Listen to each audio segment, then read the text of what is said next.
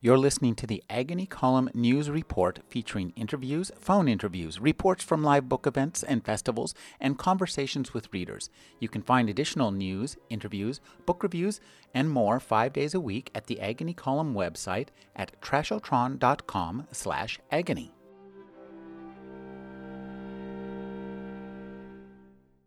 I'm speaking with Jeremy Lassen. He's the editor of Nightshade Books. Thank you for joining me, Jeremy. Great talking with you, Rick.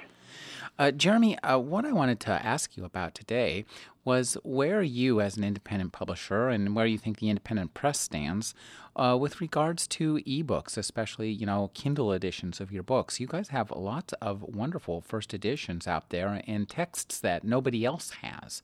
Uh, will it be possible for us to ever get them as ebooks? Well, absolutely. We already partner with one um, distributor um, for a number of our titles that we have ebook rights on.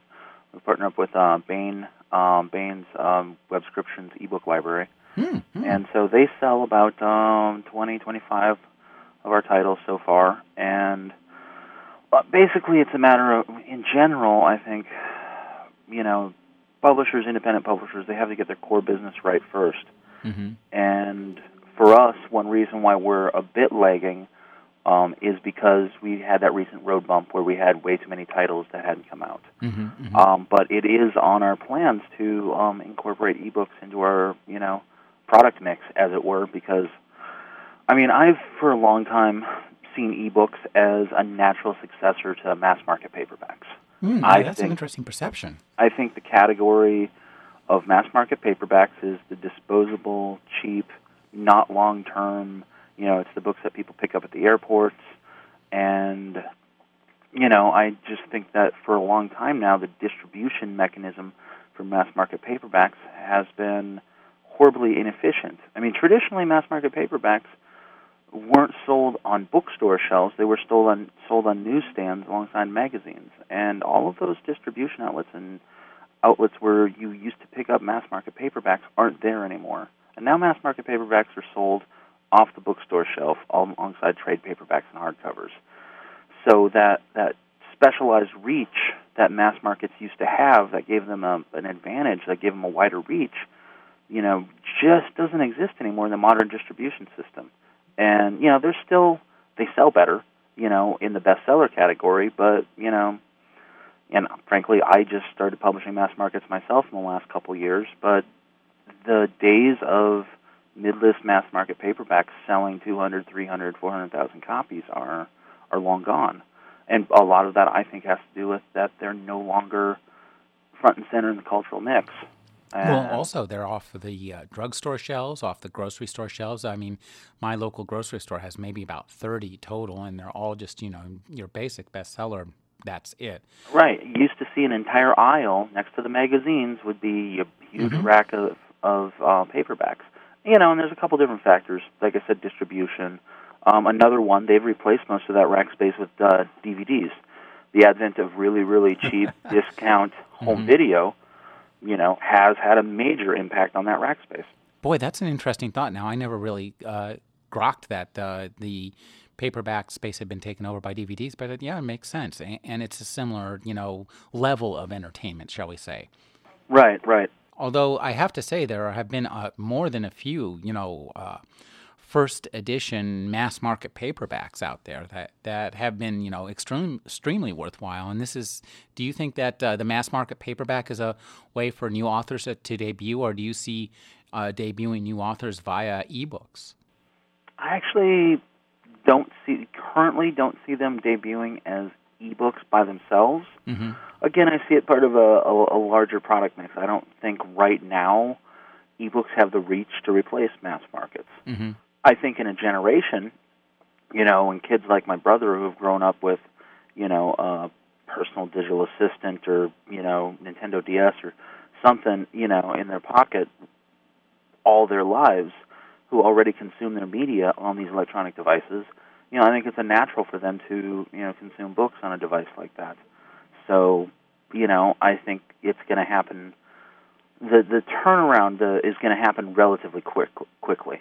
Um, and so I definitely want my publishing company to be in a position where, you know, when the next generation is out there and consuming books digitally, you know, I want my company to have a big back catalog of digital, you know, electronic rights, because that was something that you know we had to we had to go back and we had to you know fight and pay extra money to get those rights in a lot of cases, and so it's been a conscious decision that this may not be a mature market right now, but it's it's going to be, and so you know we're working with that that kind of vision in mind. Now, tell me about. Do you think uh, this idea of you know the new Chris Anderson book, Free? Do you see uh, giving away books and or say, for example, um, when somebody buys a, a, limited edition hardcover, they get a key to get a PDF or some kind of electronic download? Yeah, I think that um, both of those models have a lot of merit. Um, definitely, publishers like Baen have um, demonstrated that giving away free editions, you know, DRM free and cost, you know, free cost free editions of books as promotional items really is is works. You know, they have the sales data to prove it, at least within the, the subgenre science fiction. And I I think that you know I've had a little bit of success with that myself. We've we've released Nightshade has released several um, free titles um, as electronic books, um, and they've worked worked really well as promotional devices. We've had Jay Lake's Trial of Flowers, um, Liz Williams' Snake Agent, uh, and a couple others. Richard Kadrey's Butcher Bird, a couple others that we've released um, electronically. We've been very happy with the results. I mean, it certainly hasn't cannibalized any sales, and you know, it's definitely got us coverage and got us readers that I don't think we would otherwise have. I, am wondering, could you talk uh, uh, about um, just some of the, the hardware aspects of this. I mean, you're running a, a server up there at Nightshade, serving your web server. Um, do you think that the the added you know administration and systems administration and keeping all these you know uh, titles up there and keeping them linked correctly is that a is that kind of a headache for you? How much of that stuff do you have to deal with as a publisher? Well, it's it's one of the reasons why I've partnered with Baen because well, there's there's two different there's a couple different issues. One, uh, and that depends on the model of ebook publishing that you that you want. My favorite model, the model that I think is most value to, valuable to the customer, is the bookshelf model, um, where and it's like Fictionwise, where if you buy the rights to a book, they keep your account on file and they keep all your titles. So if your computer crashes, if your e-reader crashes or whatever, you can download it again. It's mm-hmm. not limited to one download, and you're responsible for maintaining that download. And I think that that kind of, you know, off-site backup, you know, if you want to view it that way, makes up for not having a permanent physical copy. You know, if you throw down your, you know, whatever it is, five, six, seven dollars, whatever it is, and you don't have anything permanent, and then you have to spend your time, effort, and energy and money making backups of that I see that as less valuable. I think a service like FictionWise provides a lot of service, and that service is something that me as a publisher, that would be a, a hassle for me to provide. You know, it's worth it for me to partner up with other people to provide that type of service.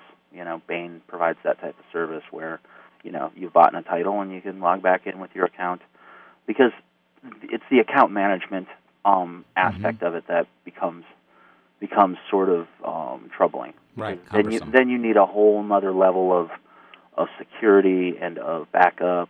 You know, when I'm giving away free ebooks, um, or even you know semi-restricted to you know uh, somebody with the right promotional password or whatever, it's really easy. That's just part of my website, and it's just another you know download. It's another link. It's another file. So you know, ebooks as promotional items, generating them, um, generating the, the files and stuff like that is really simple, or not simple, but it's a straightforward process. Um, no more complicated than creating a physical object. So, you know, ultimately depends on the type of thing you're trying to provide. If I was, you know, I could add ebook downloads to my shopping cart software right now and sell them directly, but it wouldn't give me the type of experience that I want as a ebook consumer. So I'm hesitant to implement that, you know. But uh, you know, frankly, there probably will be an off-the-shelf, you know, system or modules that are relatively straightforward to to implement. So, uh, you know, I'm not precluding the option of selling ebooks directly off my site. I think was it Tor.com just started selling ebooks off of their um, science fiction portal site, um, and they started selling hard copies as well. So it's it's interesting seeing how you know. I think portal sites, themed portal sites like Tor.com, Webscriptions, you know, where they they focus on a specific genre, uh, bring a lot of value to the marketplace. Well, um, I didn't know that Tor was selling uh, hard copy. Do they? Do you get a better deal on terms of price, or is it pretty much the same plus shipping? It's pretty much the same plus shipping. Mm-hmm. um, well, and Tor also sells. I mean, it's interesting. Tor also sells um, their their titles off of some of their titles off of um, Webscriptions. Mm-hmm. So I know they've been moving very aggressively trying to get an ebook solution in place. Um, you know, and when Nightshade sells our titles, um, we've worked closely with Baen to kind of follow their pricing model. So you know, our books are are cheaper than you know the equivalent mass market paperback, and you know, I think four ninety nine is our average price or something like that, and that's even for titles that are only available in hardcover. So you know, I think the lower price point is, like I said, it re- it's a replacement for the mass market, and so should be priced priced accordingly. Um, one of the names you mentioned uh, back there caught my ear. That was Jay Lake. You have a new uh, a book by him coming out called Trial by Flowers. He's got a new book out too called Green, and I think these two books are really going to help, you know, cement his his place in the fantasy Python and uh, Pantheon, and it's not fantasy as as anybody would normally expect it to be, is it? No, no. I mean, and uh, Jay is a remarkably diverse writer when it comes to this style and the types of things that he writes. Um, you know, he kind of wrote a steampunk Clockwork Universe um, series that was published by Tor, Mainspring, mm-hmm. um, and Escapement. Um, the first book that he published with us was Trial of Flowers, and that came out about three years ago, um, and we've subsequently released it on um, ebook. Um, we have a follow-up. It's it's not a direct sequel, but it's set in the same world called uh, Madness of Flowers, and it's that title is very much, and both of those titles are very much in the the vein of a kind of baroque, you know, fantasy with an aging, decaying city. You know, I don't want to say it's a you know China Miéville knockoff, but they were there was a there was a time when a lot of writers were writing that kind of overtly baroque fantasy novel. Um, the Etched City by K.J. Bishop comes to mind, mm-hmm. or you know, kind of a, a Steph Swainson a generation of writers influenced not by J.R. Tolkien but Mervyn Peake. Exactly, exactly. Um, and this this series just it was based on a short story, or the setting was originated in a short story that um, that Nightshade published in uh, Leviathan Four, um, edited by Jeff Vandermeer, mm-hmm. and it's essentially about uh, a, uh, an an empire at the end of its empire. It used to be a large, sprawling empire, and now it's just a you know a large city state you know that's the center of commerce but is ultimately politically ineffectual and it's kind of the built upon layers and layers. Um, and in trial of flowers the main character is a is a con man who's trying to you know who's a is a kind of a ambulance chasing attorney who is trying to con his way into um, into government office um, and mm-hmm during a time when this city is under, you know, kind of a, a magical siege or magical attack by forces unknown, and you know, hijinks ensue. And then Madness of Flowers picks up several years later, um, after this character has been successful, and now he's burdened with the, you know, the weight of government and responsibility on his shoulders. And I just love these books. These two books in particular, I think, are Jay really stretching himself um, and I'm really eager to get Madness of Flowers out there, scheduled for this October, and um, the galleys just went out. So he, he's uh, attracting a lot of acclaim, and I think these Nightshade editions are going to prove to be uh, a valuable addition, uh, a valuable addition to any library, uh, any fantasy library. And people like me are probably going to want to buy two, you know, one to read and one to just squirrel away for for the time when when all these things are are when the price of books has come back up again, the economy is wonderful, and we no longer live in a rotting city state that's built upon layers and layers of the past and is failing politically and economically. yeah, you know, it seems like you know Jay wrote these books you know, during the height of the Bush administration, and um, you know, regardless of what it is or how the reflection happens, you know, most popular fiction is still a reflection of of the society and of, you know of the time period in which it's written. Um, and I think Jay's are you know they're wonderful books, but they're also you know like all good fiction has many layers. Uh, Jeremy, uh, there's a really sad event in the science fiction world yesterday.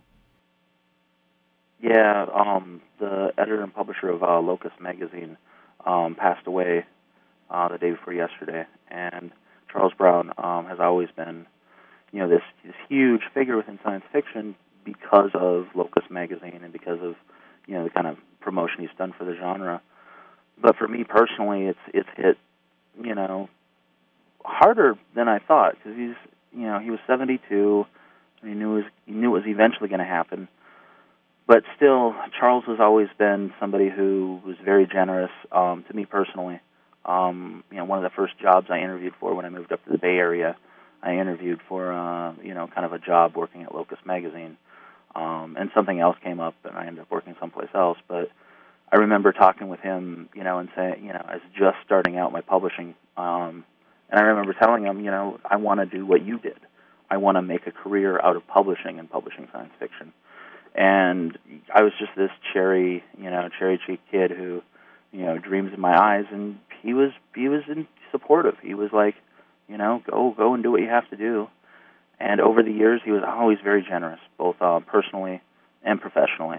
And I will always, you know, treasure, you know, the times where I got to, uh, you know, opine at him, and you know, at the same time listen to him, because he's always very generous when it, you know, we came over and he'd have us over for dinner, you know, and he was a big Scotch fan. He, he had a 30 different types of Scotch in his cupboard, and always very generous and insistent that we um, we try as many different versions as we could. And um, he was just a giant, and definitely will be missed. Well, uh, he was uh, hugely important in the science fiction world in many ways. He and Locus really carried the carried the weight of the entire genre on their shoulders. I mean, everybody who wanted who was anything was in Locus, and by, it was by virtue of the Herculean efforts of Charles Brown, who I met a, a few times at conventions. He was really a nice and a super generous guy.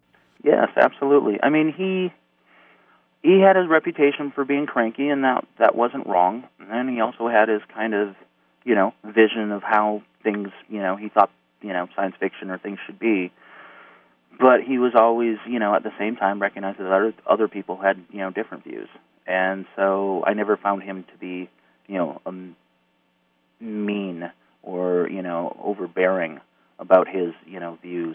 He just worked really hard to try to provide a venue, you know, where the genre he loved could be, you know, talked about in, you know, in a rigorous way and in a consistent way. You know, his, you know, between the Locus Awards and his his, you know, years summaries in Locus and his cat just Herculean efforts to catalog all the science fiction that is published. You know, the the idea that he made a successful business plan, you know, for Locus magazine and accomplished all the things for science fiction that he was trying to accomplish, you know, is just amazing. And the the length of his career, you know, is is really stupendous too. I mean, Locus has been around a, a mainstay for quite quite some time. And as I say, it's really there's nothing like it in any other genre, really, for any other to any other uh, kind of publication, is there? No, there's not. And you know, I think that part of the origins, the you know the fannish nature of science fiction. You know, Locus magazine started out as a, a fanzine, I guess, back in the late '60s, um, '68, '69, um, associated with a Worldcon bid, and you know, it was a fannish activity that he was doing that he you know parlayed into a professional activity, and you know that type of infrastructure and support is unique to uh, to science fiction. And speaking of fannish activity, um, he was on his way back from ReaderCon um, when he mm-hmm. died. So, you know, one of the last things he did, he was at a convention. And that really just sums up Charles, to my mind. And he'll, he'll be greatly missed. Absolutely. I've been speaking with Jeremy Lassen. He's the publisher of Nightshade Books. Thank you for joining me, Jeremy. My pleasure.